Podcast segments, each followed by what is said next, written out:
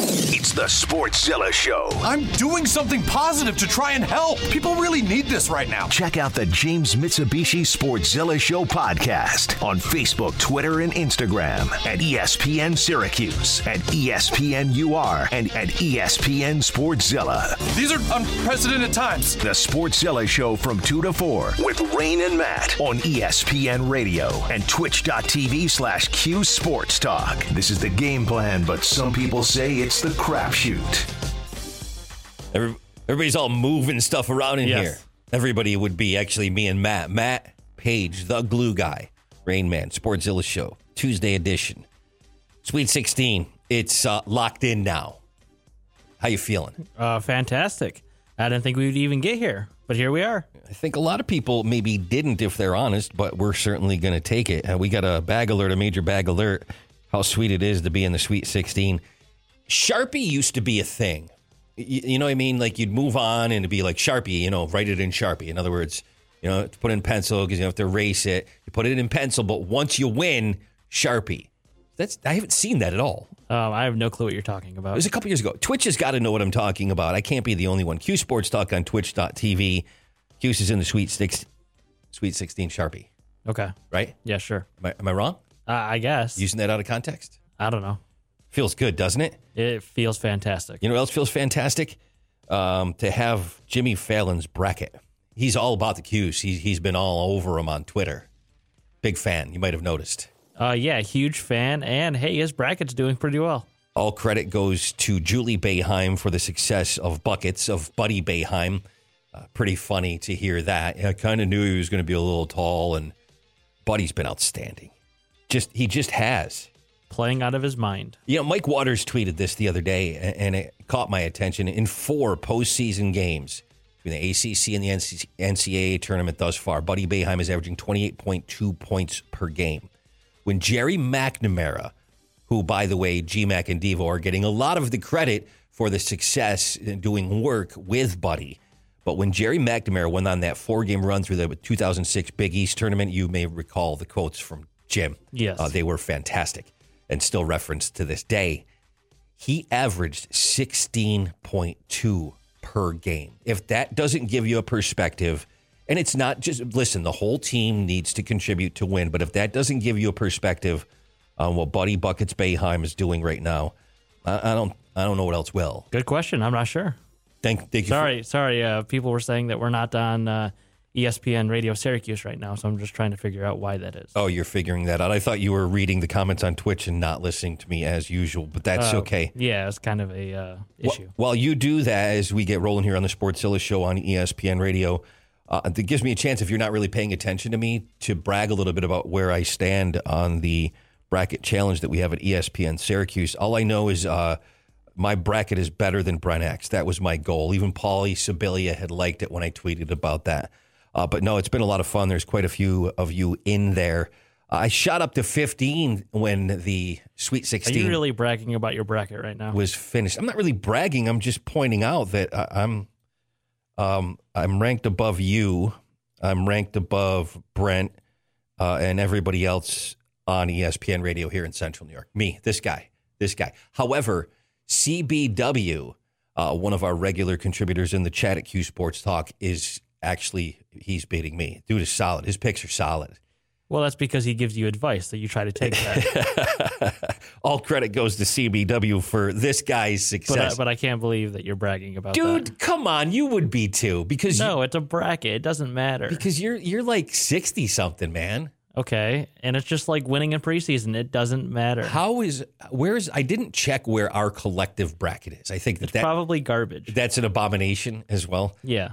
So it feels good. It, it really does to be in here. Uh, I can't. Uh, apparently, we're fixed now, so I think we're okay. I can't actually win this. Neither can you. None of us that work here for ESPN Radio can. Well, how do they know that I didn't create like a alias? You got a burner bracket. Uh, you'd be bragging on that one. See, you just contradicted yourself. You're full No, I wouldn't. Uh, if you win, I the- would just take the tickets. if you win the bracket, you get a pair of tickets to SU's first game in the dome with fans. So that's a nice prize. Worst bracket gets the My Buddy doll. If we somehow get the worst bracket, can we put it in the studio?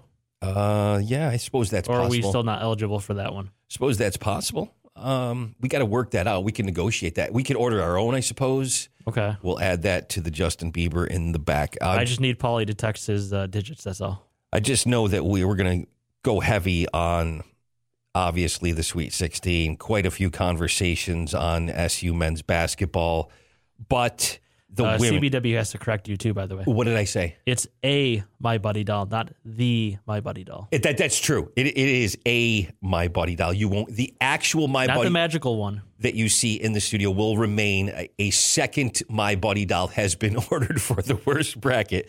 It's important, man. It is. dude. Do we debate semantics or what? Yes. We sure do. But CBD, uh, excuse me, CBW, you are absolutely one hundred percent right on that. And I feel like Paulie put out a great stat about that. Are, is the team three and one or four and one since the My Buddy doll has arrived? I believe it is. Three and one. I, I thought it might have been four and one. Good question. I'm not sure. Can we get But Buddy's averaging almost 30 points a game. Can we get the standings right behind the My Buddy doll? That'd be perfect. Because that will unnerve Brent after four o'clock even more than the fact that the My Buddy doll is right over his shoulder. Let's talk about the ladies, though. The women's team, their chance at nine o'clock tonight against UConn to move on to the Sweet 16. Not a lot of schools have their men's and their women's team in the Sweet 16. We feel good about that. I, I, I hope because we're going to be joined by Mike Curtis from Syracuse.com tomorrow and have a conversation on on both teams. Okay. I I hope we're talking about a win, right? Same, same. I can't wait. So- it was kind of fun over the weekend trying to have two different screens going. Have the men's on one, women's on the other. It was fun. Listen, there, it's the same thing with the women's team. You need all of the ladies to contribute, but of course, Tiana at the point is the leader. A tough task against UConn. I believe in her. I think she can get it done, and we're keeping our fingers crossed. What a way to leave the program if, it's with a championship. Uh, Sure, Uh, or just you know what? At the end of the day, a nice run into this tournament. of course, of course, you want to win it all. Both teams. Imagine Yes. that. Yeah, I'm going to go there. Uh, Syracuse would uh, not stop partying. Uh, Yeah, we wouldn't. uh, Um, we wouldn't. Nobody would worry about. Uh, we, win masks. Can we still do masks? As long as you're vaccinated, sure. I, I think we still need to incorporate the mask there, and it is awesome that a lot of people are getting vaccinated. I, I love to see that these numbers, these massive numbers of people getting shots every day. So hey, eventually we can get you to a game with tickets. Yeah, the first SU basketball game in the dome with fans if you win the bracket. I'm up at the top though. It sucks. I can't win that. It bums me Um, out you wouldn't win the whole thing anyways. there's probably some avenues that I could get into a game. Uh, listen, on the way, Spencer Davidson with odds makers at 2.15 today on the Accelerate Sports Complex phone line. Mike McAllister joins us at 2.30 for our Masters of the Obvious segment. We want to talk to him about practice. Obviously, we're going to highlight, you know, Braswell over Alan Griffin for defense, but we do need his offense at some point. A great point by Stephen Fonte and Devo a little bit earlier. You're going to need him. Devo was really harping on that. Listen, at some point, you, you've seen him go off, and we know what Alan Griffin can do, the good Alan Griffin. Uh, we're going to need that at some point if we want to continue on this run, this unexpected run for Syracuse men's basketball. Did you say practice? Uh, yeah, unfortunately, I said practice. I'm supposed to be the franchise player, and we're in here talking about practice. I think that with not the COVID pauses that we dealt with, but with the pause, you know, to get ready for the ACC tournament, and then in turn another week or so before we get into the tournament. Yep. The chance to really practice has helped. Not only it brings me to big shot Bob Braswell, who has been in for defensive reasons over Alan. This, these are all things I want to talk about with Mike McAllister. But but Buddy and the work with Devo and GMAC and JG3 in his first half and his overall better play all around that we've seen in the last handful of games. Uh, Marek playing with those four fouls. Marek just doing what Marek does, being arguably the MVP of this team. And I think that you can read between the lines with Jim's statements, his his press conferences when he talks about Marek, the reverence that he has for him and what he brings to this team. Listen, Buddy's doing great things, but the intangibles, the little things that Marek does. But Buddy isn't Buddy without Marek. Yeah, that's absolutely right. And, and I would guarantee you, with knowing how and listening to Buddy talk, Buddy would say the same thing. Agreed. He would defer to his teammates. He would not take credit at all. Uh, of course, Marek played with those four fouls. Uh, Jesse Edwards got some stitches, but his minutes helped the team a little bit. the zone in general. We all talk about Man, it. In, it confuses everyone. we talk about it in the tournament. We talk about it in March. That's where you try to get to, and then the nation hates on Syracuse in the zone, and we kind of like that, don't we? Well, it's funny because obviously the ACC is now used to it. Back then, it was the Big East who was always used to it. And whenever Syracuse would make a run, it's because they would confuse teams with the zone. They don't usually face it. San Diego State, they looked very confused. What was it, Friday night? Yeah, you're absolutely right. We have conversation starters out there about Syracuse men's basketball. Uh, that's one we'll have with Mike McAllister at two thirty. Uh, we got a "You're Killing Me" Smalls segment. It's a guy that's a quarterback that suddenly I don't want him on my team. And at one point, I was arguing that I would love if my team traded for him. Ay, ay, ay. Geez, what changes in a few weeks, huh? Unbelievable. But off the field stuff matters. It re- just really does. And what's going on with this particular guy? And Joe Judge wouldn't want him there. Yeah, no, they you you don't want that kind of character or issue on your team at all. Sound check at three o'clock. We'll have Jackson and James Boeheim join us. We've got some audio from when Jim was on with Greeny, Buddy was on with Freddie and Fitz, and we'll bring back some post game after West Virginia to remind you and just get that feeling. You know, keep that energy where it was. Just remember those f- first few minutes after your team that you're invested in wins a big game like that. Look, you know you're sitting there, and whether it's You're hyped. living room, you're hyped, dude. I'm I'm I'm amped up and full of, and also even more coffee than usual. I wasn't the only Par one for the course. because Cuse is getting these late starts, but there's a reason. Ratings, whether you like it or not, Syracuse makes casual college basketball fans pay attention more so. Listen, in general, if you say Syracuse basketball or you say Loyola Chicago, yeah, you know who's more popular eh, with that program? Sister Jean than the actual players. That's correct. But with Syracuse, it's the polarizing, nationally polarizing Jim Boeheim. Everybody's got feelings on Jim Boeheim. So that's why they get these primetime late night starts featured on Fridays and Saturdays. It's actually a compliment to what the program means in college basketball nationally. Jason Fitz is normally with us at 3:15 on Tuesdays. That will continue today. We got a "Don't Dwell on It" worth a mention segment at 3:30, and that brings us to the last thing that we'll say today. And by then, it'll be four o'clock and he'll be on the block with Brent X. Let's go with Does It Matter on ESPN Radio and the Sportzilla Show. We're going to wrap up segment quick num- version, uh, yeah. yeah, we're going to wrap up segment number one with a few questions from Matt to me. Does it matter? It's the Sportszilla Show with Rain and Matt on ESPN Radio and twitch.tv slash Q Sports Talk. Does it matter? Does it matter that Kenny Golladay and Adoree Jackson signed with the New York Giants? The number comps for Golladay, if he's healthy, uh, I'm not saying he's better than Megatron, but if you also go and just watch some video and some highlights, and if you're uh, if you're a Giants fan and you're not happy with that move, I'm not quite sure exactly what you're looking for. I love the move, and Adoree Jackson. I mean, come on. Well, Th- their secondary is is scary good right now. It's stacked. It- it is stacked right now. So a, a couple of great moves. I like everything that the Giants have done. I've got to be honest. What your Patriots have done has been stealth.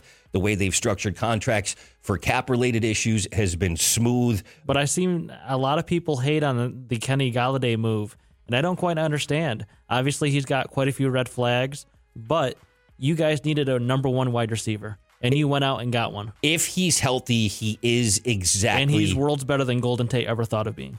yeah. Um. You want another one? What?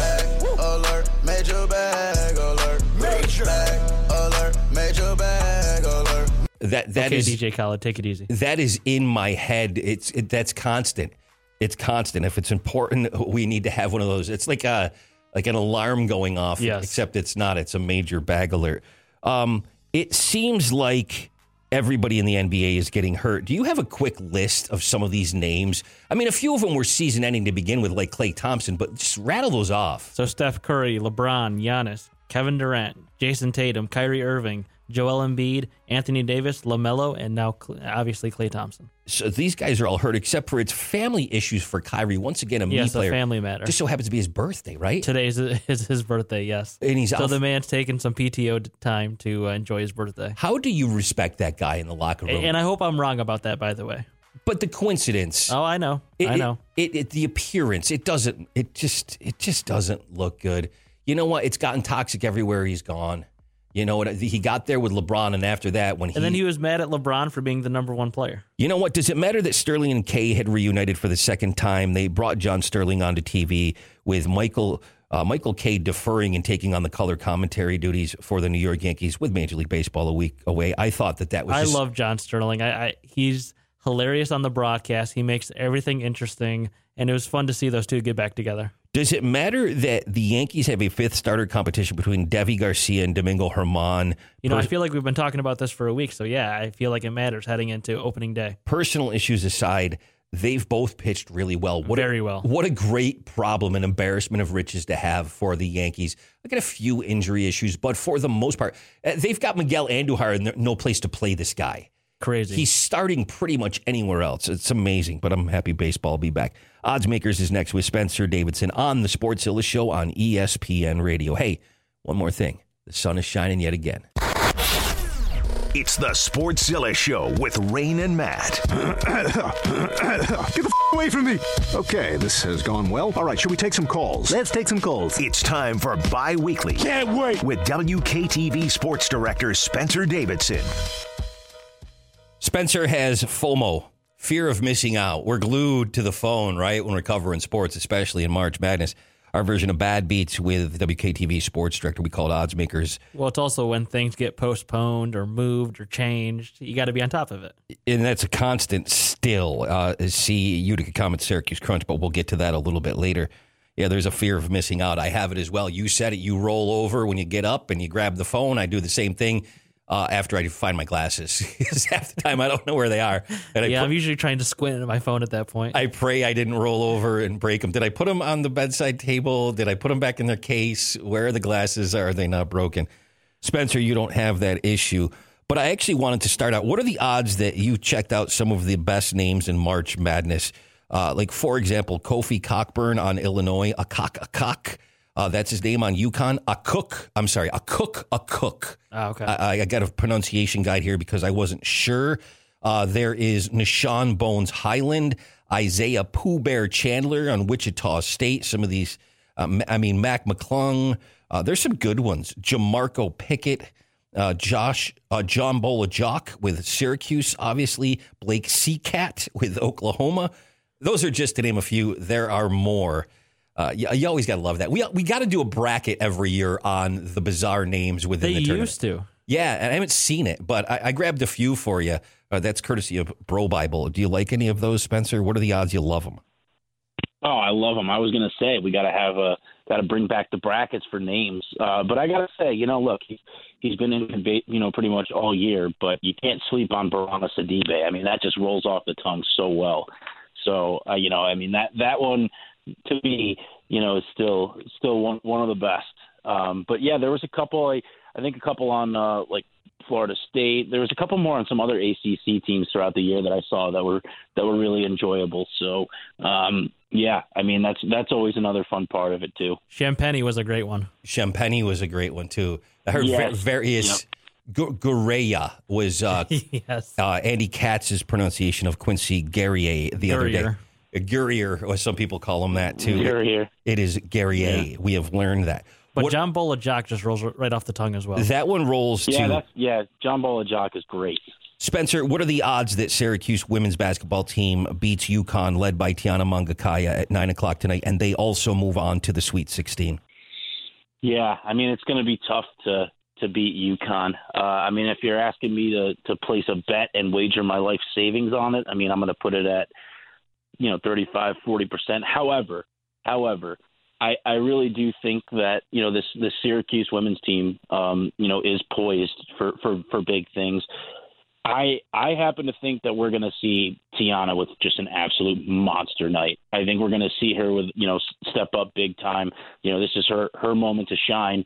Um, and and I do think that you know sh- that you know led by her they could give UConn a run for their money. I mean they don't have they don't have Gino on the sidelines, but you know obviously the Huskies you know just the the tops of the tops in, in women's basketball. So it's going to be tough, but um, I think if Tiana can you know ball out. Um, you know, Engstler stepped up last game. I think if she can continue to do so, um, you know, obviously that bodes well for the Orange, and you know you need Strautmane to, to hit a few big threes, which she kind of did down the stretch in the ACC. So, um, I, you know, it's going to be an interesting game. Uh, I'm, I'm I'm hoping I'm going to have my fingers crossed throughout it.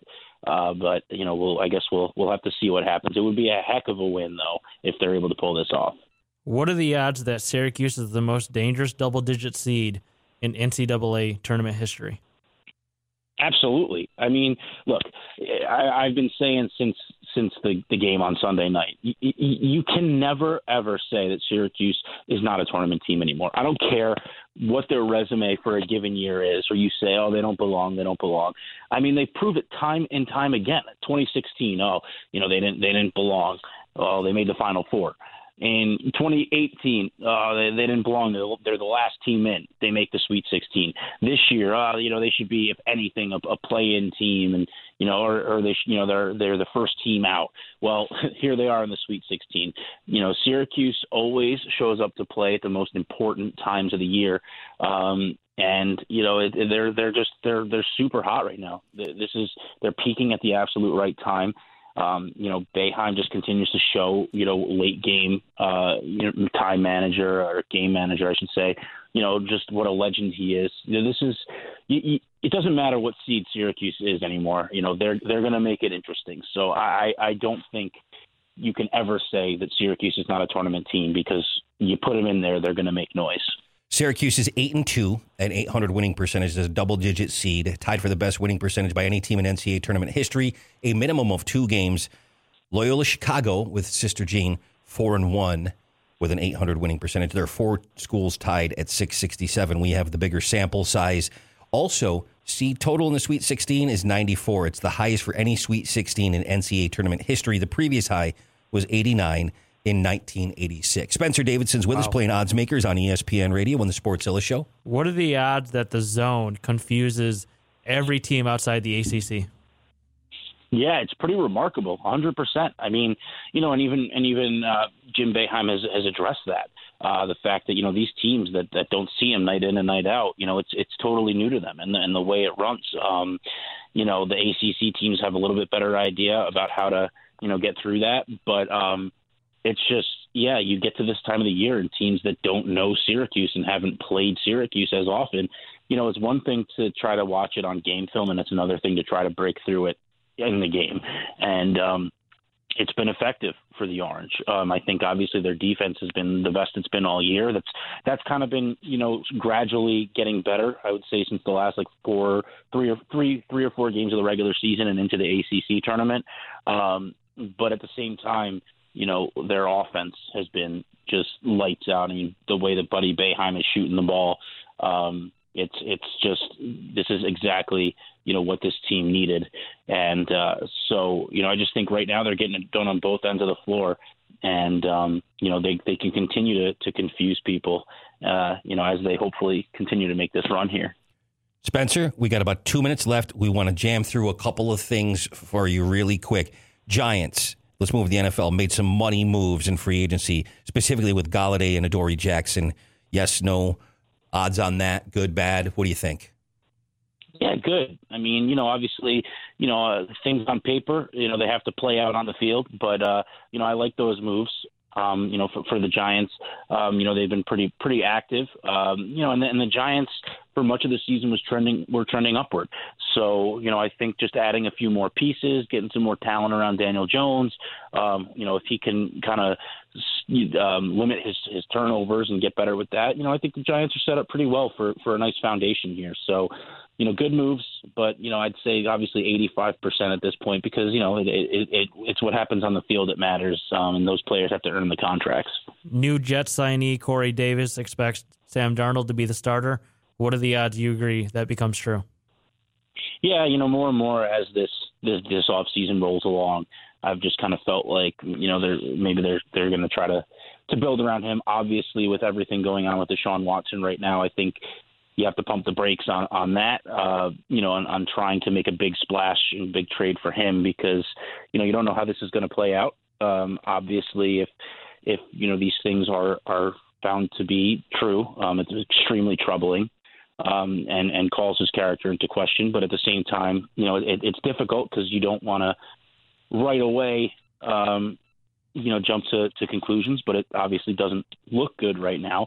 Uh, so I, I, I think you're starting to see as the offseason rolls rolls along and, and Darnold is still there, you know, they're going to try to continue building around him. Um, if that's the case, look, I, I've been saying from the beginning, get him some help, get him some better coaching. We'll see what happens. So I think you're starting to see, a, you know, a few more pieces around him. Um, David, you know, Corey being one of them, and I, you know, we'll we'll see, we'll see what happens. I, I I don't mind going into the season with Darnold. Um, I said that from the beginning. As long as he's got the right pieces in place. And I think with Robert Saleh coming in and some of the guys that they've been getting, give Darnold a chance to see what he can do. Um, give him a fair shake because I really don't believe he's had that since his, he's been with the Jets so far. Well, I'll tell you what, Spencer, we're going to take a good look at Houston with you and Saturday night's Sweet 16 matchup for the Cuse when we talk to you again on Thursday, same time, 215. We always play odds makers with Spencer Davidson from WKTV. We're going to take a quick pause. We're going to take a look at Twitch and see what's up with everybody at Q Sports Talk. Uh, we've got something on the Knicks because we know we got some Knicks fans that are usually kind of hanging out in there. And we'll come back. We'll play Masters of the Obvious with Mike McAllister from Syracuse on SI. Want to talk about practice and obviously continue the conversation on Syracuse, Houston, the Sweet 16, and all next ESPN Radio and the Sportszilla Show. Now, it's the Sportszilla Show. The New England Patriots cheat. Told ya. I love cheating. Whoops. The Sportszilla Show from 2 to 4 with Rain and Matt If you're ready to talk, I'm ready to listen. on ESPN Radio and twitch.tv slash Q Sports Talk. We call this Masters of the Obvious. It's pretty obvious we're going to talk about Syracuse being in the Sweet 16. Sharpie, man, is that still a thing, Mike McAllister uh, from Syracuse on SI? Do people still say that, or is there a new way to cement yourself in this tournament? Because Cuse is there, man. There's only 16 teams left. Surprisingly, I think, if we're honest. Uh, but what do you think? It's been fun, right? And anytime Syracuse gets in, you can't count them out. And a lot of it's matchups, right? Like they didn't have to play a team with, you know, they didn't have a, a Luka Garza in their in their bracket, and um, you know, honestly, the team with that type of a guy was Illinois, and they've been knocked out. So Wow. that that obviously helps Syracuse uh, with with Kofi Cockburn. You know, he's he's a stud. He would have given Syracuse all sorts of problems, but. Um, yeah, it's uh, the zone is looking like the zone again. Um, Buddy Boeheim, when he misses, you're surprised, um, and it's this is this is what Syracuse does. And when they go on runs like this, you know, would you rather have three Sweet Sweet 16s in the last five NCAA tournaments, or would you rather have you know five fewer losses in the regular season but an earlier exit in the tournament? You know, I I, I think you take the NCAA tournament run every time. Mike, do you get overjoyed with the fact when you look on social media and you see all of the hate for Syracuse and for Jim Boeheim? And yet here they are again. Jim's too old. Jim needs to retire. Jim's not playing the right guys. Jim's cranky. Jim's salty. Jim, the team sucks. the team sucks, blah, blah, blah. Hey, they won again, and yet they got out rebounded, but somehow that stupid 2 3 zone, the zone, the zone, the zone, and they just get so angry about it. And I sit back and I'm like, ha, ha, ha, ha. Sucks to be you. Cuse is back in it again. I, I admit it. I, I mean, I don't know if, if it's a character flaw, but it's all right by me. How about you? Yeah, I mean, listen, there, there's a couple of things there. So, first of all, um, the the fake outrage when Syracuse made the tournament by some people. Um, that they were projected in about 85 to 90 percent of brackets. It Yep. should not have been a surprise that they were in. But then there's going to be some people who are going to complain about it. Then they get to the tournament. And people complain about the zone. I I remember having a back and forth with uh, Bomani Jones on Twitter several years ago because he created a T-shirt called "Zone is for Cowards," and he said you shouldn't play zone if you have equal or inferior ta- or superior talent. That you only do that if you're scared of the other team. And I said Syracuse is as talented or more talented than about 90% of the teams they play, and they play zone. It's not because Jim Boeheim is scared. It's not because the Syracuse players are scared. It's because it's effective. It works. Why would you not do something that works in order to be, oh, look, I'm macho tough guy because I play man? Who cares what you play? Your object is to win. They do something that helps them win. Um, so the the outrage of the zone about whatever it's a it's a dumb defense and all that stuff. Um, you know, I, I find that kind of humorous. But you know, the main thing is, I think um, the saltiness with Jim Boeheim, that's how he's always been. People need to stop being surprised by that. Honestly. Um, but the the thing with Boeheim is um, he's not going to do what all the fans want him to do all the time. And and I'll, I'll bring up the Jesse Edwards situation as an example of this. He has said all along he's not ready. And he's clarified that to say that doesn't mean that he's not ready to be effective in certain situations. He's not ready to be a 25 to 30 minute a game guy in every single game. And he specifically said when teams put more shooters out on the floor, he's not as effective because he's got to chase players out to the wing, out to the corner, and he can't get there at the same rate that a guy like Dolezaj can. Part of that is quickness. Part of that is, um, you know, a feel, a basketball IQ thing. Some of that is an experience thing. Um, but when you've got a team like in North Carolina that's got two or three bigs that they throw up there, they've got a really big center that they throw up there. Jesse can go out there and play and, and have some success. And so the comments that, well, if Jesse Edwards had been playing all along, Syracuse would be a higher seed and they'd have more wins, et cetera. The counter to that is, and we don't know whether this is true or not because we don't see practice, but this is what the Hall of Fame head coach says. And based on the results, you have to at least admit that this is a possible so, or answer to the Jesse Edwards conundrum, so to speak, is that he wor- they worked with Edwards behind the scenes. He has developed as the season's gone along, so he's Boeheim has therefore played him more as he's improved and has earned the trust more and performed better in practice, and that they only put him out there in situations where he can be successful so as to not put him in bad situations where he's not going to be successful and that can hurt his confidence, his long term development, all of those things. So I have simply tried to suggest to people on Twitter that, again, they don't have all the information. We don't have all the information. The Hall of Fame head coach does. Yes. That it's at least possible that he has done things that way where he's developed someone behind the scenes, put him out there in situations where he can be successful.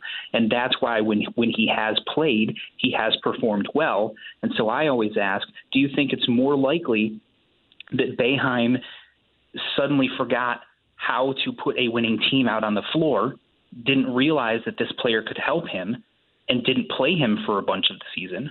Or do you think it's more likely that the Hall of Fame head coach knew what he was doing and put him out there at the right time? Geez, I wonder, Mike. Um, so going back to the zone, um, San Diego State looked lost against the zone, and so did West Virginia for the first half. At least that's how I understood it. What did you see? I did, and West Virginia made some some shots late in that game and got themselves back in it. They couldn't solve the zone inside the arc. They made some shots outside of it, yep. but they were shooting in the, the low to mid 30s inside the arc, and that's because Syracuse's zone, as much flack as it gets, everyone thinks it's the same thing every game. It changes so much. And against San Diego State, they were so much more perimeter oriented. They forced San Diego State to take shots three and four steps behind the three point line.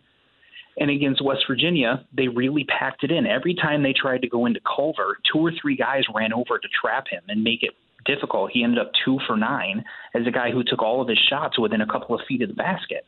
I mean that that tells you how much different um, they they played the zone against West Virginia than they did against San Diego State. So yes, the zone was absolutely effective in both games. It caused turnovers.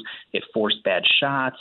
Um, I understand West Virginia made some threes, and they made some threes especially late to get themselves back in it when Syracuse looked like they had put it away. But um, you know, it's it's doing what it what it does in March, which is um, befuddle teams that, that aren't used to it, and I got another one coming up on Saturday. So I've highlighted some not necessarily keys to the game, but some things to focus on, uh, some talking points, if you will, as we have Mike McAllister from Syracuse on SI here with us on the Sportszilla Show on ESPN Radio. We covered the zone, uh, but Marek playing the end of the game with four fouls. You know, uh, seeing Jesse Edwards be, I, I like the toughness of some stitches still ready to go. JG3 and his first half, Buddy, and where he is now, especially all the work he's done with Devo and GMAC paying off. We've seen big shot Bob Braswell, who also has stepped in. And when we need defense, he's in the game and not Alan Griffin.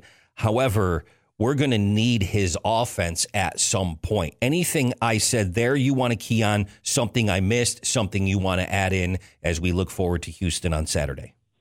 No, I think that's pretty accurate. And, and I think with with Griffin, that game might be on Saturday. Because l- listen, Houston statistically is going to be the best defense that Syracuse has faced all season.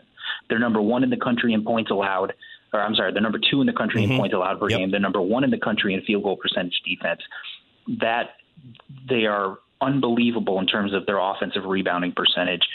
This is a really, really good team from a lot of metric standpoints. Now, some of those numbers defensively are because they're playing in the American Athletic Conference and you got a lot of really bad teams in there. When they played better teams like the Texas Techs and the Memphises and, and even Rutgers in, in their last tournament game, those teams have shot decent percentages against them, but they counter that with having uh, you know four or five guys that can really shoot the ball offensively. This isn't a team that's got the 6'9", 6'10", 6'11", 250, 60 pound guys that are just going to beat you up inside.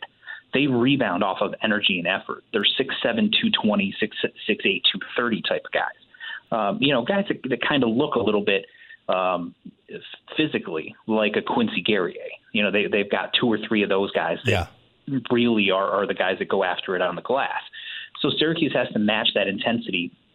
And I think offensively, Houston's going to get in their face, much like West Virginia did. Hopefully, the officiating is a little bit better in terms of calling those grabs and slaps and et cetera that go on all game because you, you can't allow a team to do that to you.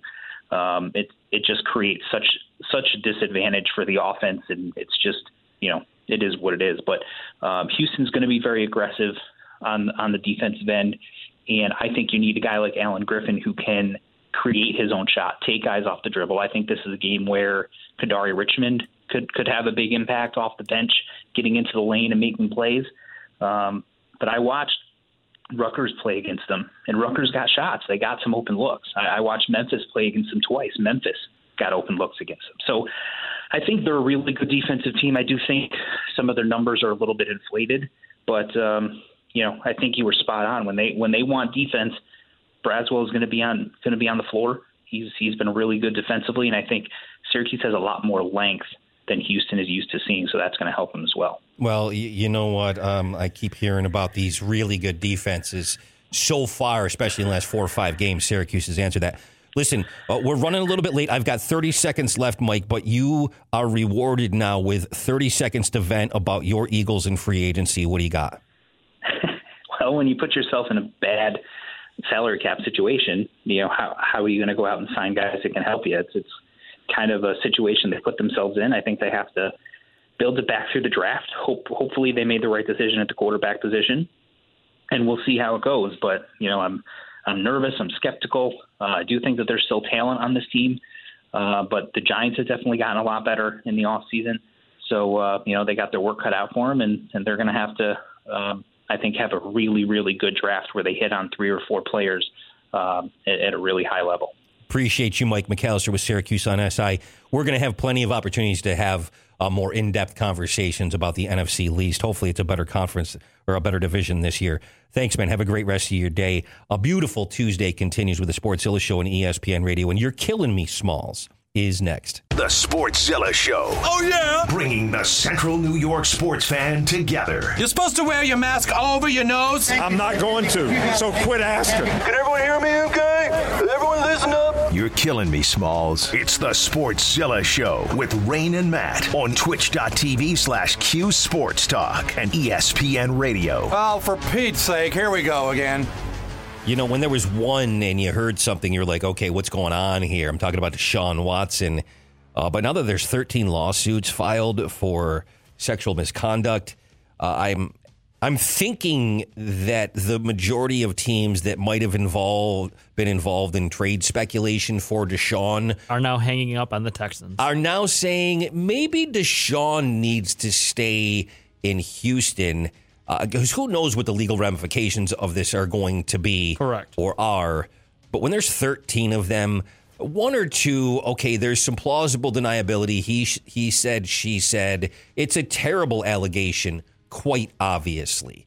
But the, the fact remains, I, I don't know how this plays out. None of us really do. But that's That's a, a slight distraction, and he's with the Mickey Mouse organization that he deserves, if he even deserves to be in the league. I mean, he can't. You can't play in the NFL with, with this crap if it's true. But 13 times, a baker's dozen. There's a problem with Deshaun Watson off the field. Obviously, this isn't. You know, some would want to go, oh, this is somebody looking for money in a lawsuit. And he came out and PR 101 got ahead of the story. Yeah, after he came out and said what he said on social media, it's like, okay, maybe one case it's someone looking for money. But now, 13, as you said, the that's not looking for money. The floodgates opened, and now you're sitting there with 13. And yes, there is due process in America. I understand people are going to make that argument. But wow uh, that's beyond smoke fire. You know what I'm saying? Correct. It's beyond that argument. And, and I just got to say, man, I, I loved watching him play football. I'm sitting here a while ago going, oh, wow, Giants trade for him. Holy crap. Uh, the Jets trade for him. If you're this team, trade for him. The Bears, go get him. Anybody that needed a quarterback. Now if, it's the last thing you want to do. If you had the assets to acquire him, it's almost a no brainer. He's top five quarterback in the league. His numbers back it up. Look what he did just this past year. You know, and he's not discussed amongst the very elite. Yes, amongst the best, but not the very elite. But he puts up unbelievable numbers. He's only 25 Even years with old. a bad team. But now there is baggage and issues and character.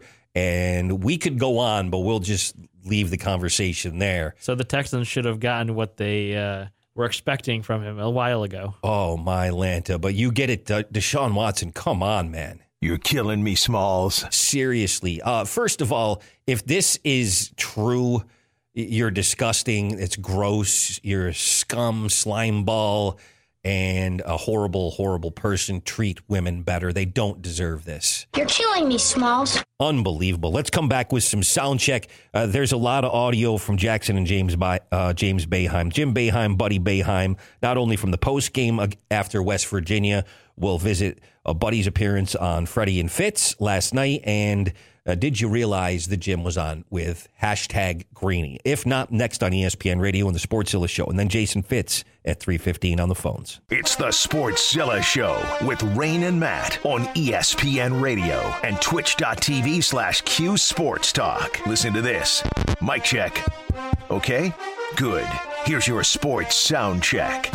The fellas have jokes in uh, the comments section of Q Sports Talk on twitch.tv. During the commercial breaks on radio, we love having conversations with you guys, uh, whether you're there all the time or you pop in for an occasional visit.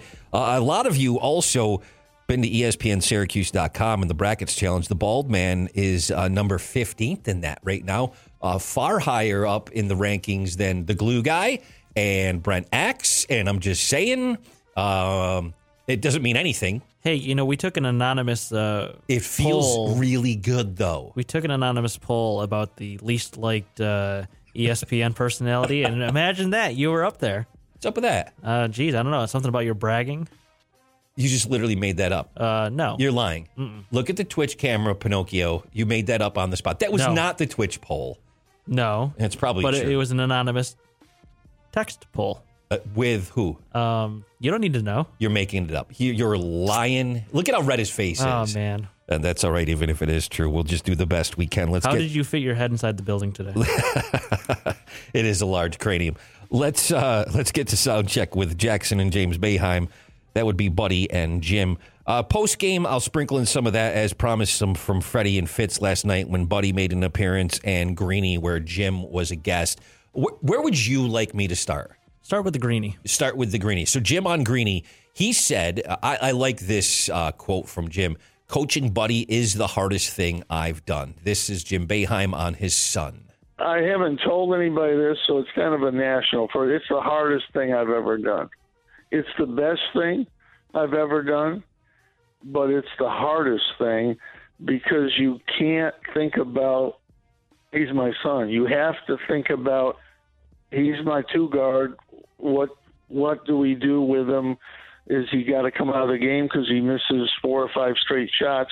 Interesting, huh? Very interesting, and I'm not surprised to be honest. No. I have to imagine that's very difficult to try to separate the two, and then have to go home and deal with your wife and maybe they're talking about Buddy as their son, not the player. So it's very difficult. You would have to think, and if you've paid attention to the story and how Buddy ended up at Syracuse, uh, we're not going to get into that right now, but you would have to think that they sat down as a family. Correct. And, and they discussed this. And then it, the conversations have evolved over the years. It, it's, it's a tough situation to be in. And this is also a major program nationally. This is a, a program that gets attention constantly, and it will when you have a Hall of Fame coach who is, uh, you can agree or disagree, but I'm going to make this statement and I stand by it. He's in the Mount Rushmore of coaches. Some would want to disagree. I don't quite. And and even if you don't agree, longevity is what makes Coach Boeheim so great as well. He's also responsible for a little more than 100 teams having lost games than he's actually given credit for. And here he is again in the Sweet 16, 76 years old, 45 years in. Doubt him all you want. Question uh, decisions he makes as far as the rotation and players and some of the things that he says, but give credit where it's due. And I can't imagine being in his shoes and having to coach my son in, in, under these types of circumstances. It is absolutely not easy. Because I, I bet it's pretty difficult to separate coach mode and father mode. And how do you do that? And and Juli at home go I understand where Jim is coming from, but I'm also just Buddy's mom at the end of the day. So it it's a tough, tough situation. How many times during dinner does she have to say, "Come on, boys, stop"? Anybody that wants to criticize from any aspect of this right now, they're in the Sweet 16, and over the last five games, Buddy is one of the main reasons. It's inarguable that he is if not the best two guard in the country, he's playing better than just about anybody on any team in this tournament, or at least he's right there in the conversation. Facts. Facts, straight facts, homie. Jim was on Greeny and he said in game, Buddy is just a two guard. These are his words. During the game, I just pretend he's a player. I honestly, I try to pretend he's my two guard, and let's see what you know what we can do. We obviously get him more shots now because he's making more you know, this year he started out shooting 25% from the three the first 15 games, and uh, you know a lot of people didn't like him in the lineup, um, in, in especially in Syracuse. But you know he stuck with it. I mean, he's the hardest worker I've ever been around, and I've had some really hard workers. And you know, I'm just proud that he made himself into that. Not that he's necessarily a great player, which I think he's becoming, but I'm just so proud that he's made himself into this because he just wanted it. Let me just let me just say this. As a father, every single father listening right now or across the country, when your son is realizing his dreams, who is on this stage and is performing at this level, you strip away the fact that you're his coach, let alone Hall of Fame coach, that you're Jim Boeheim and just as a dad, if you're not sitting back, I, I argue there's no dad that wouldn't be as proud as Jim is of his son under these circumstances, especially during the game. I mean, come on. I, kudos to you for being able to separate that. There's got to be in Jim's head some times when Buddy will hit a shot and he'll be like, "Yeah, that's my boy." And you know what? Good for him. Exactly. I, I, hate to say it. Uh, no, I don't hate to say it. Good for him. I would be doing the same things. And yes, you then have to refocus on the fact that you're coaching a team, and right now he has to just be a member of that team. It's great to see. I, am thoroughly enjoying this from so many aspects. And I'm happy that uh, Coach was so honest about it. Yeah, we're doing sound check here on the Sportszilla Show on ESPN Radio. And it's time to turn things over to Jackson Boeheim. Buddy was on with Freddie and Fitz, who follow Jason Fitz, by the way, who will be on with us on the phones in, I don't know, maybe, maybe 10 minutes. This is what Buddy said uh, when talking about coming to SU at first, saying it was kind of a shock. He had to, listen, he wasn't heavily recruited at first.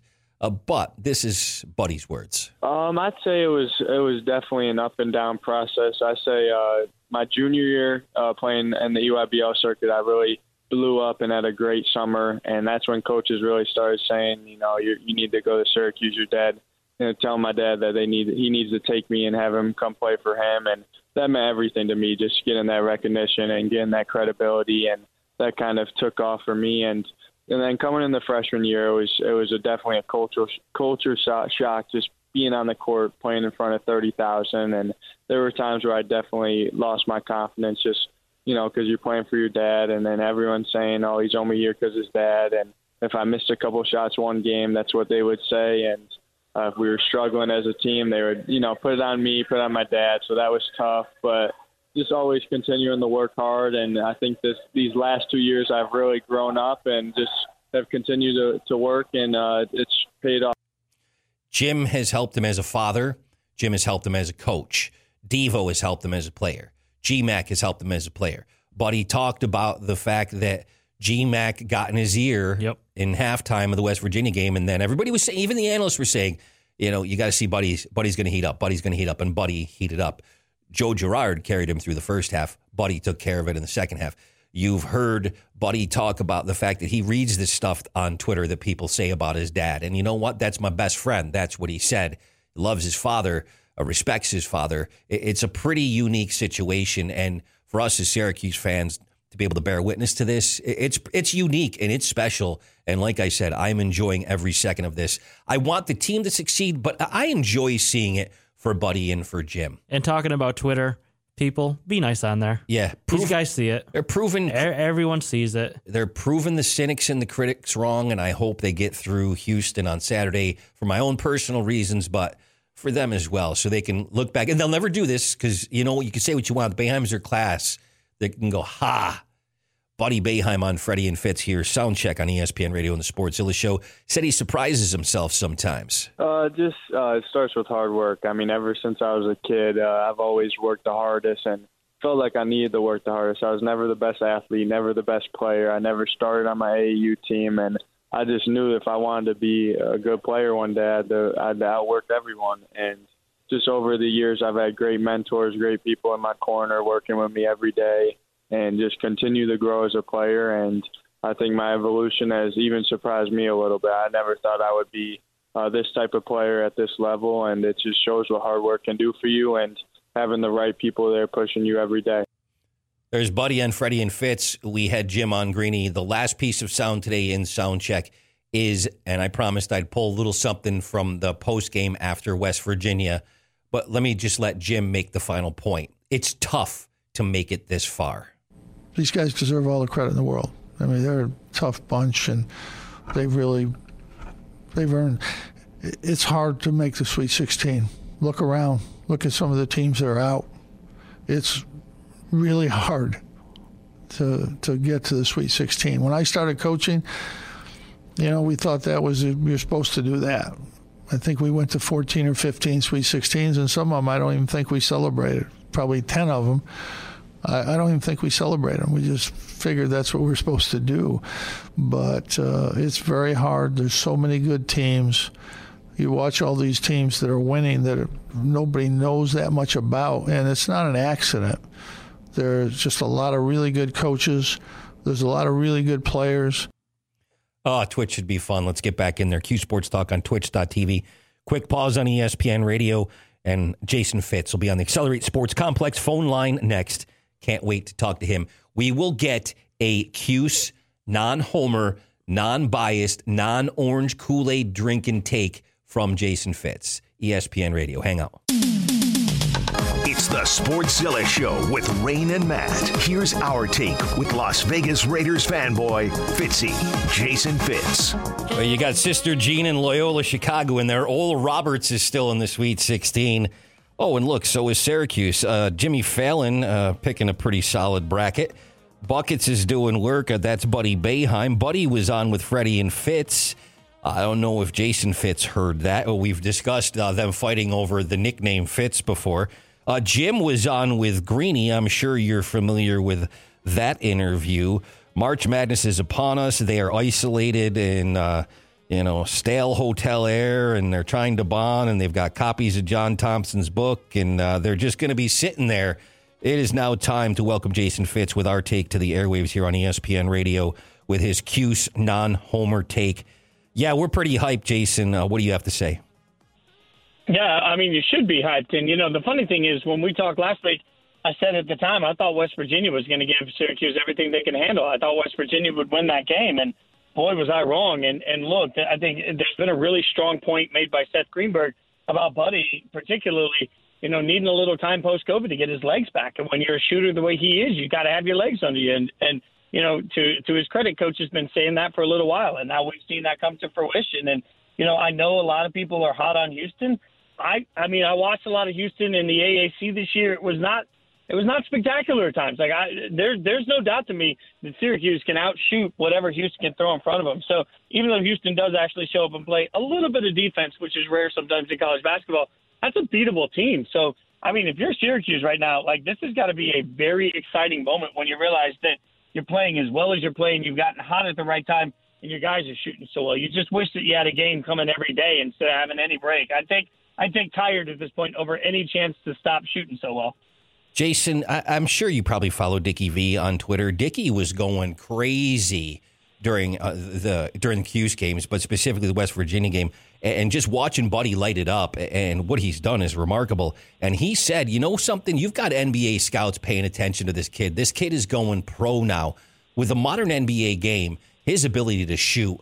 the fact that he's a hard worker, uh, the pedigree that he comes from with his dad, the basketball IQ. If you watch him and you've seen his game, a three point specialist freshman year, look at how his game has evolved. The credit and the deference he's paid to G Mac and to Eric Devendorf, to Devo, to get to where he is now. And and one of the biggest question marks, if you're an NBA scout, is how can he run a man to man defense. Yeah, that's the one thing. He's played in this 2 3, but like I said, that basketball IQ, he's smart in the modern game. Uh, his father being his best friend and pumping him up and, and, helping him get to this point, and he's confident now. Uh, do you give any credence to what Dickie V said in that regard? Yeah, a thousand percent. Look, and this is a shooters league in the NBA, right? And it's not just that Buddy's shooting so well. I mean, that that's that's awesome, but it's that everybody knows that he can shoot from anywhere, and he's still finding a way get, to get those shots. I mean, that's uh, he's very smart even when he doesn't have the ball, right? Like so, as much as there are concerns about his ability to defend, let's be real. In the modern NBA, that's that's an afterthought, right? Yeah, so yeah. I don't think that's going to hurt him. He's put himself in a definite conversation at this point uh, to get the opportunity at the next level because realistically, in today's NBA, if you can pull up and shoot from anywhere, you're already going to have value. If you can find a way to get a sliver of an opening, even when everybody knows it's coming, and still hit that shot, that's a little bit different. And that's the uh, that's I think the biggest credit to Buddy, especially. I mean, you look at that West Virginia game. The number of times they were bringing people all the way out, they were trying to find some way to stop him from getting the ball. And they couldn't. So his ability to work through, work without the ball, to get the ball, and then get the shot up so cleanly is really spectacular. And that release is not only pretty to watch, but it's incredibly fast. Yeah. So, you know, I got to give him a lot of credit. And uh, this is where we talk about intelligence all day long. Uh, having basketball intelligence is really awesome. Having basketball intelligence combined with an incredible need in the NBA, which is the ability to shoot, that is where you get to money.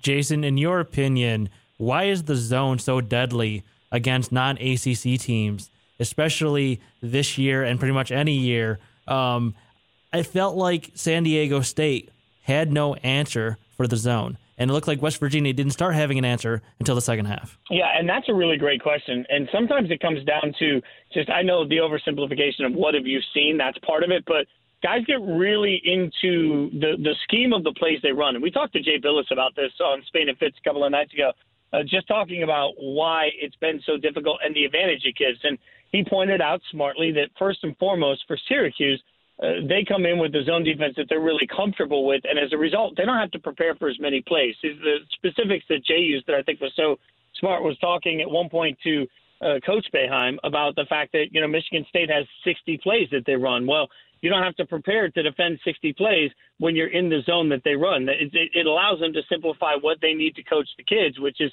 helpful. But then on the other side of it, a lot of times college players get so beholden to the way this play is supposed to run and where the ball is supposed to go that you get less into what you're seeing and more into muscle memory and movement. And that really trips people up. Like you've got to genuinely think before you move the ball when you're playing against the defense you're not used to seeing. And that goes against the very nature of what we're trying to accomplish most of the time in basketball where it's like, hey, don't think, just do. Well, you can't do that if you're playing a defense you're not used to playing. So I think it creates a level of hesitance that requires a little bit more mindset around it. And not every team is capable of slowing their process down enough to think. And it's funny because Jim often talks about, you know, you've got all your analytics, everybody, but the game of basketball is simple. And on the flip side of that, offensively, Syracuse basically runs about five plays. And that's it. He Mm-hmm. he lets his team play. Uh, Dick Vitale, uh, by the way, I wanted to give you those tweets. He said, and, and the comp he used was Duncan Robinson on the Heat. No substitute for guys who got shots. And his tweet was in reference to the San Diego State game where he said, Buddy Boeheim will be a pro. This is Jason Fitz, one half of Spain and Fitz on the Sportzilla Show on ESPN Radio on the Accelerate Sports Complex phone line. All right, let's flip to basketball. We appreciate the non Homer Cuse take that There you, you gave us, Jason.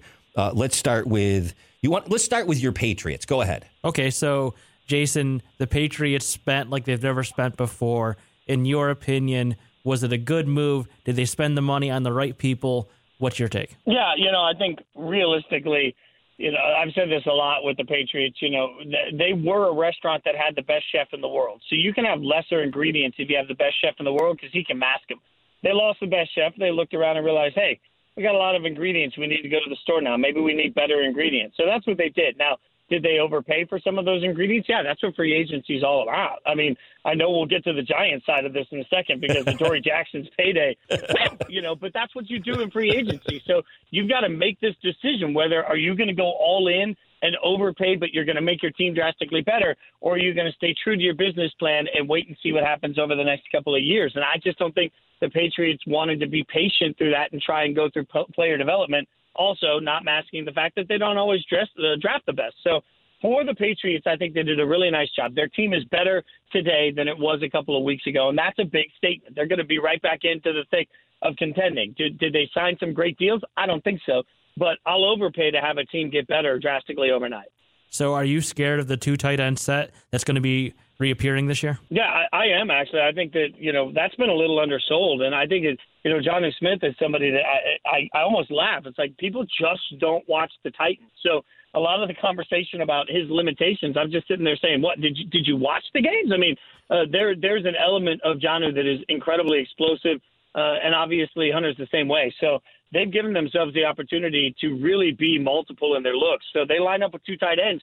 What are you going to do? You're going to stack and try and stop the run, especially if they are going with Cam as their quarterback, because you will have to look at the if Cam is healthy, you're going to have to look at a quarterback that you also know can beat you on the ground. So if that's what they choose to do, then are you going to try and defend that? Because if you are, those tight ends are going to run right by you. So man, it's going to create some matchups that I think are going to be very difficult. And by the way, the AFC East is going to be stinking good next year. The Bills are going to be good. The Dolphins look like they have absolutely trended in the right direction, and the Patriots got a lot better. So uh, they're all three creating matchup nightmares.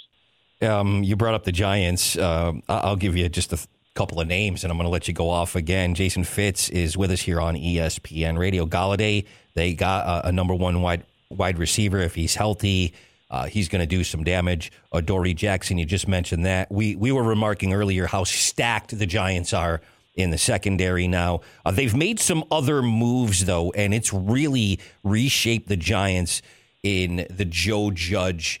Uh, he has reshaped this roster, uh, fitting players in the places he needs them to be. A, a really collective buy-in and a team atmosphere. They're hungry and they're good now. And it's honestly Joe Judge's true first offseason because of all the COVID stuff last year. Yeah, he. he I mean, he, they've Well- go, they've gone out and they've added to the tight end position because of Evan Engram's limitations. You got Saquon coming back. Uh, they got an edge rusher now. Depth at wide receiver, including that number one. Go ahead. Yeah, I think the Giants made themselves drastically better this year. And and, and look, this is a couple of things. One, with the with the Golladay signing, uh, he has the ability to be a number one, absolutely. But the other part of it is, if you believe that your starting quarterback can take the next step, you have an obligation to get that quarterback as many weapons as possible to see what they're truly capable of. Exactly what Buffalo did with Josh Allen, right? Like you've got to go out at some point and say, hey, we're going to give this guy every possible toy to play with to see exactly who he is. That's what they're doing with Daniel Jones, which is smart football. Now you'll have the necessary components around him to be able to say, do we have the guy that we can build our franchise around for the next 10 years? So I love that portion of the move. Now, Adoree Jackson, uh, way too much money. Let's see how the money actually normalizes out. I have a sneaking suspicion that contract will look different when we get all the final details on it. But the biggest part about the Adoree Jackson signing is Logan Ryan to me because Logan Ryan is a no BS sort of guy that absolutely would not tell a friend to come play for Joe Judge if he didn't want to. And I've said it before. When I talked to, to Logan a couple of months ago, he said that Joe Judge is the type of guy that you can relate to as a man, not just as a football coach, and it matters. Aren't we seeing that? We're seeing players willing to go out and heavily recruit to bring someone to the Giants because they believe in the culture that Joe Judge has created. We don't see that necessarily with every team. You see a little bit of posturing, but to go as far as they went to go out and recruit Adoree' shows you that players are willing to put it on the line, put their names on the line to bring in talent that speaks to what Joe Judge has done, and he deserves a ton of kudos for that. Like the, the Giants are going to be better. The Cowboys are going to be healthy, which I think makes them better. The the Washington football team went out and got themselves at least a capable quarterback on a team with a good defense. I mean, that's another de- other than the Eagles, who have a lot of unknowns. I think the NFC East is also not going to be a laughing stock next year. So, Jason, since we've been on the air, Marcus Mariota restructured his contract with your Vegas Raiders. We wanted to give you a little bit of a therapy session since last week all of the offensive linemen got traded or released. Yeah, it was bad last week. I Go mean, ahead. Uh, uh, Oh, like my my favorite, unlike your favorite football teams, my favorite team has gotten demonstrably worse, and there's just no like, and, and it's great because don't worry, they're going to give a backup quarterback three and a half million dollars still, even though he's been sitting on the books this long, and a backup running back fourteen million over the next two years. That's fine. It, it's it's totally good. But the the fact is, the three of us combined could go represent an entire portion of this Raiders offensive line. So you know they, they have taken a massive step back and the unfortunate thing about that is that Derek Carr is a quarterback that doesn't do well with pressure at his feet. Ever since he injured himself in 2016, he's a little skittish when he gets hit up front, and you know I don't blame him for that. But realistically, the organization has to know that. So they made their quarterback worse in the process of this. So even though they've had a couple of signings, I also like Yannick Ngakoue as a signing. Even though they've had a couple of good moments, man, I don't. I feel worse about the Raiders today than I did two weeks ago. They went from an eight and eight team last year to I think probably a six and ten team this year. And all of a sudden you're looking around saying, "What the heck are we building for?" We got Jason Fitz here with us on ESPN Radio. I got about 60 seconds. You know how that rolls uh, when you're wrapping up with a guest. So I wanted to just throw a bone to the Bills fans here, Bills Mafia in Central New York. Uh, they seem to have uh, stayed status quo. In other words, they kept the band together, and they got a lot of the same. Uh, same players on this roster as they did last year, but then they were 13 and 3, and you look where that took them. Some slight accentuation in, in certain spots, but overall, it's going to be good to be a Bills fan next year.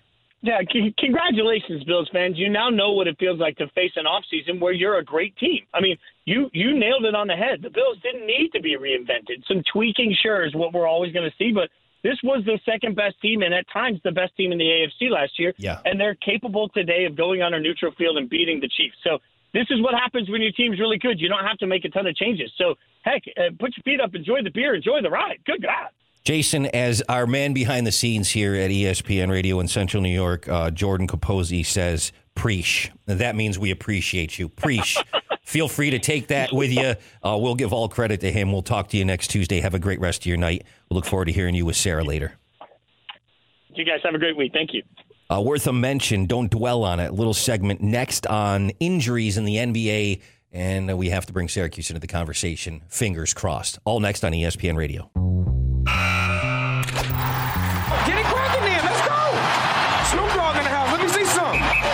The sticks, man. Let's get cracking, man. To the middle of the ring. Let's go. It's the Sportszilla Show on ESPN Radio and twitch.tv slash Q Sports Talk. Here's Rain and Matt.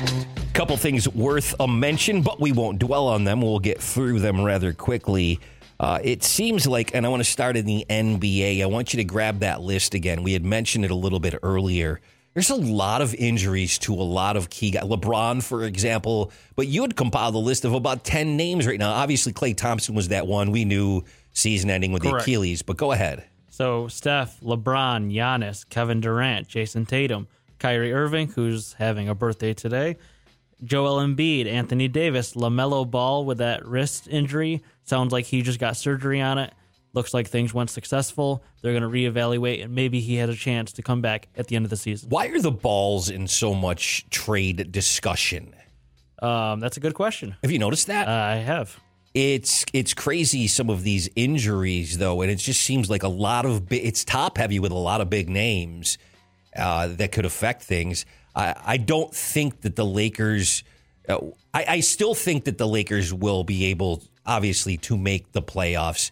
They'll get healthy in time with KD and LeBron. They'll make a run. Embiid hurts the 76ers, Steph hurts the Warriors, and on and on and on. KD overall, the, the Nets have gotten by. But is it just James? It's just James Harden right now. That's correct. So, and he's even got a little bit of a neck thing going on where they're speculating he might need a, a game off. That's because he's carrying the team. Kyrie's the only one that this is not injury related. This is just personal time off, which he just had a couple weeks of that, didn't he? That's correct. Where it was a mental health thing. What's again? I I honestly hope there is a family issue, and I really hope it's not him taking three games off to enjoy his birthday.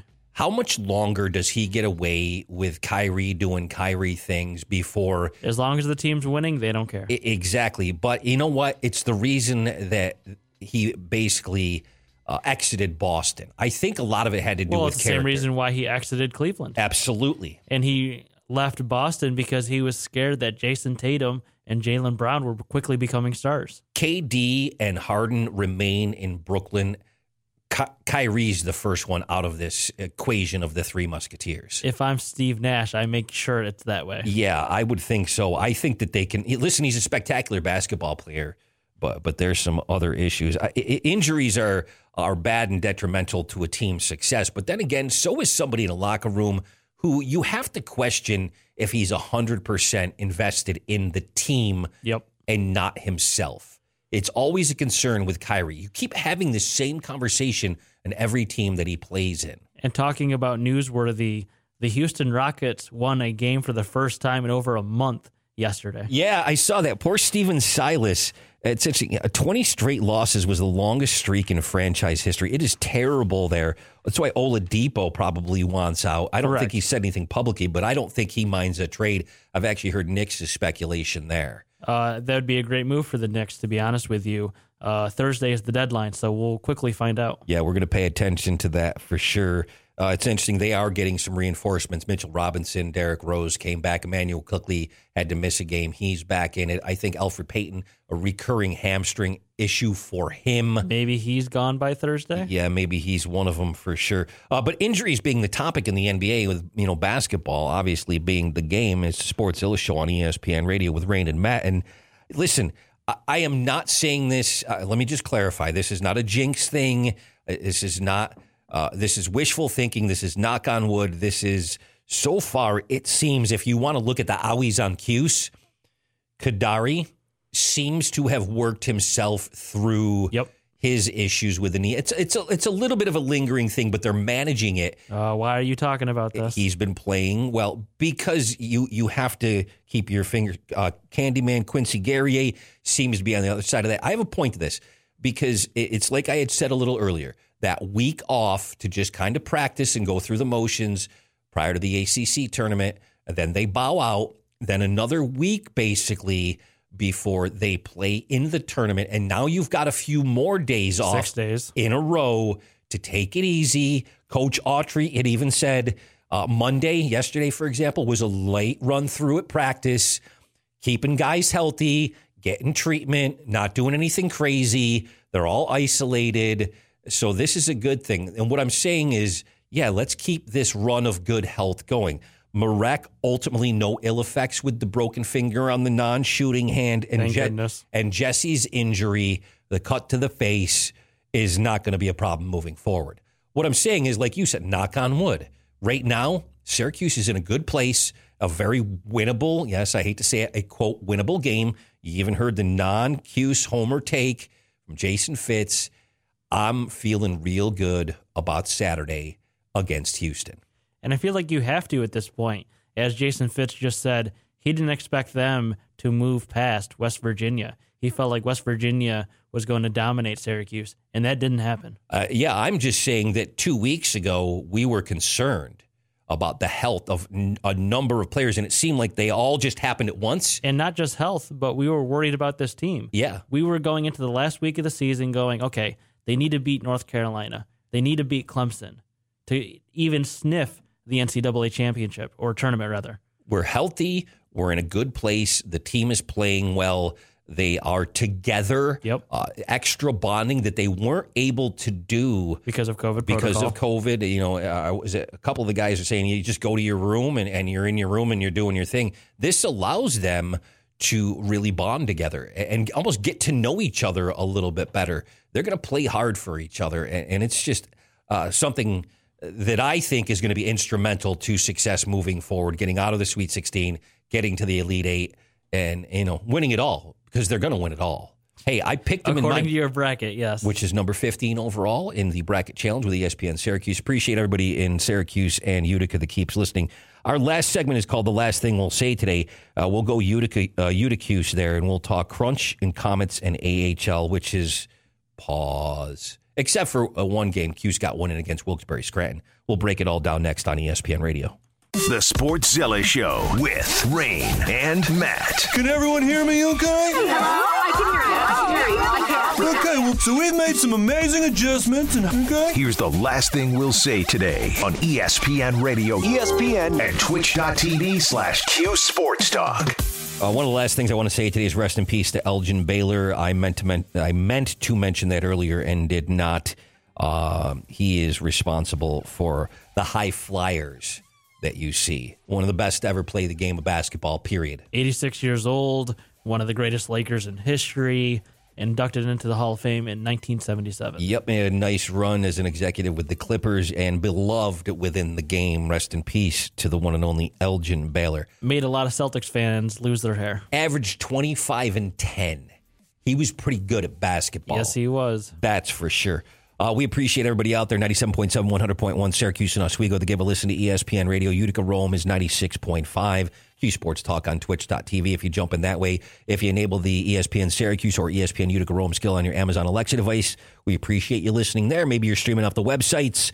Uh, and there's always the podcast. James Mitsubishi Sports Zilla Show podcast, Apple, Google, Spotify, SoundCloud, all your usual suspects uh, to be able to find that. Subscribe, uh, give it a listen at your leisure on demand. I know that many of you do. Comets Insider, something Matt and I host weekly, is also out there and available in all of those same places. Uh, you'll also find it in our timelines. I'm at ESPN Rain, at ESPN You Are Matt on Twitter. The station is at ESPN Syracuse or at ESPN you are. Uh, that brings us uh, where we bring the Central New York sports fan together with Uticuse. Uh, and that's, of course, those Empire Recycling Galaxy Cup games. We're waiting for four out of 14, but that was paused. So, where it stands for the Comets, they're supposed to play Rochester uh, tomorrow due to an abundance of caution and clearly some issues. There had to be some positives with the Rochester Americans, with the Amerks. There had to be. Uh, but then you look at the crunch on the flip side of that, supposed to play Rochester on Friday. I don't know if that's going to happen. There's obviously still a few days to clear that up. But the Comets and the Crunch are supposed to meet on Saturday. And it's as it stands right now, I don't see a problem getting to that game with these two teams, keeping Rochester out of the mix. Uh, Syracuse did get a game in a couple days ago. They beat Wilkes-Barre Scranton, Scranton five to two, and that looks like their opponent for tomorrow. Everything is is still on As of right now, yes. as of right now. So that's the update. We wanted to make sure we got that out there for everybody. Uh, but boy, you're going to see when you start to get these games rescheduled that these two teams have missed, and seeing as how these three primarily play each other, the the bulk of the games, the massive majority of games in this bizarre 32 game season in the American Hockey League. Well, it, it's going to get interesting. As of right now, the AHL has postponed only two of these games for Mondays. So it's curious to see where they're going to plug the rest of these games in at some point during the schedule. You know, we've talked about when you play a team, whether it's Syracuse playing Rochester or Utica playing Rochester, or whether it's the Comets and the Crunch playing each other 14 times. Man, when in a condensed season, uh, familiarity breeds contempt, and, we're waiting for the chippiness. And it's also very easy to scout your opponent. Now you've compressed these games in even more. The season's over in May. It's a week from April. Correct. So they were already going to see each other a lot. Now there won't be as many days in between, perhaps. So it, it's going to get um, it's going to get interesting. Drop the gloves. It's there's going to be uh, there's going to be a few hockey fights, jerseys over heads. Uh, I, I can't wait I, for I it. love seeing uh, good old fashioned goalie fights, though. Yeah, I don't want to see anybody get hurt, but I, I definitely don't mind a, a hockey fight in a physical hockey game. So it'll be a lot of fun if you're a fan of the Crunch or the Comets or hockey in general or both. How about it, buddy? Ready for it? I am. Oh man, we're going to be bouncing them all over too, with baseball starting up in a week and Syracuse in the tournament and The Masters is back next month. the Masters is the on the NFL way. draft. Just in, Julius Randle was fined fifteen thousand dollars by the NBA for the, Wow, I'm shocked. for criticizing the officials, as we were talking about a few minutes ago in Sunday's loss to the 76ers. He's had a couple of really crappy calls against him. I'm not blaming officials for the Knicks losing. I'm just saying he's he's on to something. Brent Axe is on the block at the top of the hour. Have a great rest of your Tuesday. It's ESPN Radio and the Sportzilla Show.